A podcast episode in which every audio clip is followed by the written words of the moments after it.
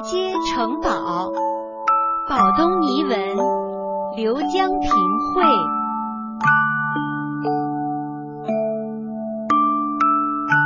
麦街城堡，天气冷起来了，树林里的树叶儿好像一下子变成了红色和黄色的小蝴蝶，它们从树上飞走，被风卷的到处都是。喜鹊基奥从窝里探出了头，它看到树上钉着的便条上写着“盖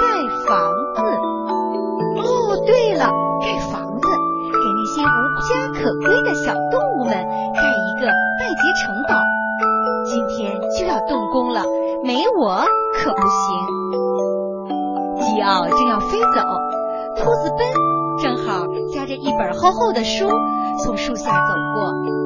他听到喜鹊基奥的叫声，抬起头问：“基奥，你要去哪里呀？”我。麦秸城堡要开工了呀，少了我这个大指挥可不行啊！喜鹊基奥认为自己最适合做这个总指挥了，但兔子奔不这样认为。我觉得，嗯，现在最缺的是设计师，因为图纸还没有画出来呢。你看，我从海獭夫人那里借来了关于盖房子的书。奔打开了书。基奥跳到书上，翘起尾巴，很有经验地告诉他：“奔，光看书是不能行的，光看书盖不成房子。”兔子奔合上了书，和喜鹊基奥朝麦街城堡的工地走去。当奔和基奥到了麦街城堡工地的时候，小狗汪汪早已经到了。它趴在地上打着哈欠。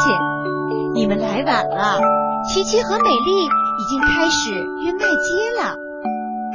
那你在干什么呢，汪汪？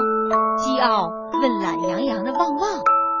我我我正在等着盖城堡呢。那好，旺旺，你现在听我指挥，你来挖地基，笨，你去搬麦秸。基奥正得意洋洋地安排着。小鼹鼠从地下钻了出来，他对基奥说：“我才是挖地基的能手，你们看。”说着，他像一个小推土机一样的挖了起来。兔子笨不理基奥，他打开了那本厚书，拿出纸和笔画了起来。旺旺看见基奥，把眼睛闭了上去。哦。我还是睡一会儿吧，等小不点儿挖完了再说。喜鹊基奥听汪汪这么说，大叫起来：“不许偷懒，听我的，听我的安排。”没有人听基奥的，基奥把嗓子都喊哑了。和美丽抬着一根麦秸来了。哦，大家都来了。琪琪高兴地对美丽说：“美丽却指着前方，叫琪琪看。你看，琪琪，怎么只有我们俩干活呢？天哪，小不点儿把地基全挖坏了。”美丽垂头丧气地把麦秸扔到了地上。琪琪看着乱糟糟的工地，对大家说：“天不早了，也许我们应该分工合作。”这样才能早些把麦秸城堡盖好。基奥又叫了起来：“我一直在指挥着他们，可可可他们……”秃子跟上书。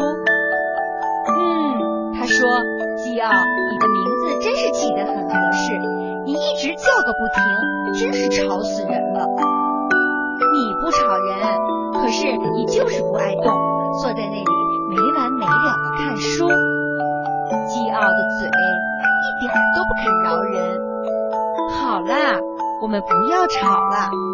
琪琪这么一说，大家才发现森林里好些动物被他们的叫声都惊动了。刺猬先生、鼹鼠夫人、田鼠大叔、锦鸡兄弟和蜗牛姐妹，还有花狸猫。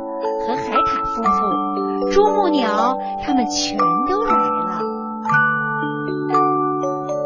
这样下去，麦秸城堡是根本盖不成的。花狸鼠美丽伤心地说。海獭夫人看到了鼹鼠小不点挖的地基，说：“别担心，我们大家都来帮忙，只要发挥每个人的优点，麦秸城堡很快就会盖好的。”很快，海獭夫人和兔子奔研究好了设计图，他们要建造一个有厨房、有卫生间、有大凉台，还有一个很大的。地下仓库和许多房间的城堡，工作开始了。大家善于挖洞的去挖洞，小不点鼹鼠踩着脚下的滑板，迅速的把土运走。不一会儿，地下仓库就这样建好了。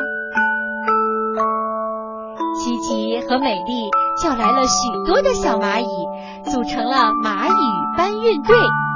他们把麦秸一根根的搬到了工地。海獭夫妇找来了粗木条当房梁，啄木鸟在钉木桩，兔子奔和花狸猫跑来跑去的运送着工具，小狗汪汪合着泥巴，小蜗牛举着红色的枫叶和黄色的银杏叶，不停地奔走。刺猬先生的背上扎了许许多多的大松果，会飞的鸡儿站在高处指挥着锦鸡兄弟盖房子。太阳下山的时候，麦秸城堡终于盖好了。这是全森林里最美丽的房子，它用金黄色的麦秸做墙。用枫树叶铺成橘红色的屋顶，用银杏叶装饰成金色的窗户，用松果装饰了城墙。哦，麦秸城堡建好了，大家欢呼着跳了起来。鼹鼠小不点儿对美丽说：“我的地下仓库简直是个奇迹呢，你没看见吗？”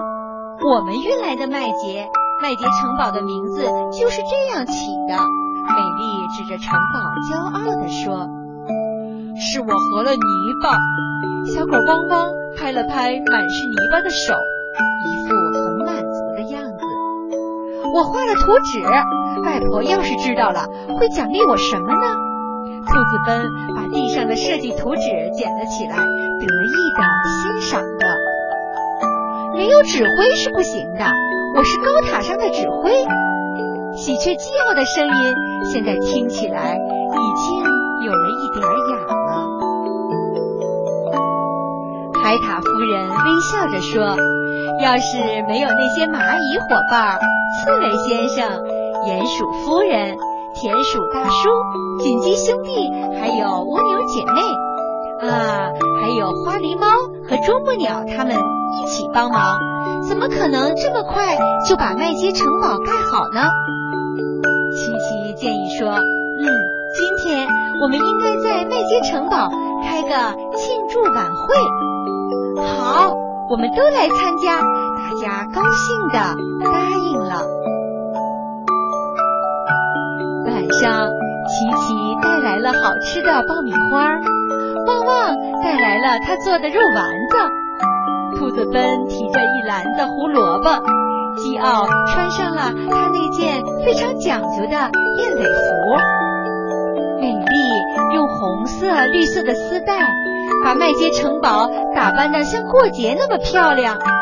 鼹鼠小不点儿划着他的滑板，拉着彩色的小灯泡，把城堡点缀的像宫殿一样。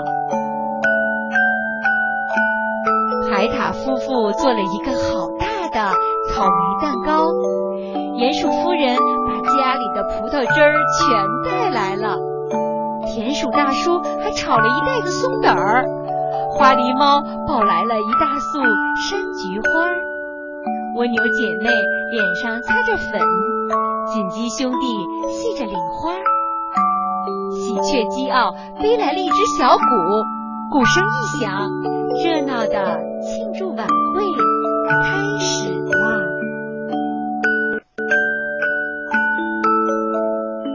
月亮下的森林里，麦杰城堡像宫殿一样，闪着奇。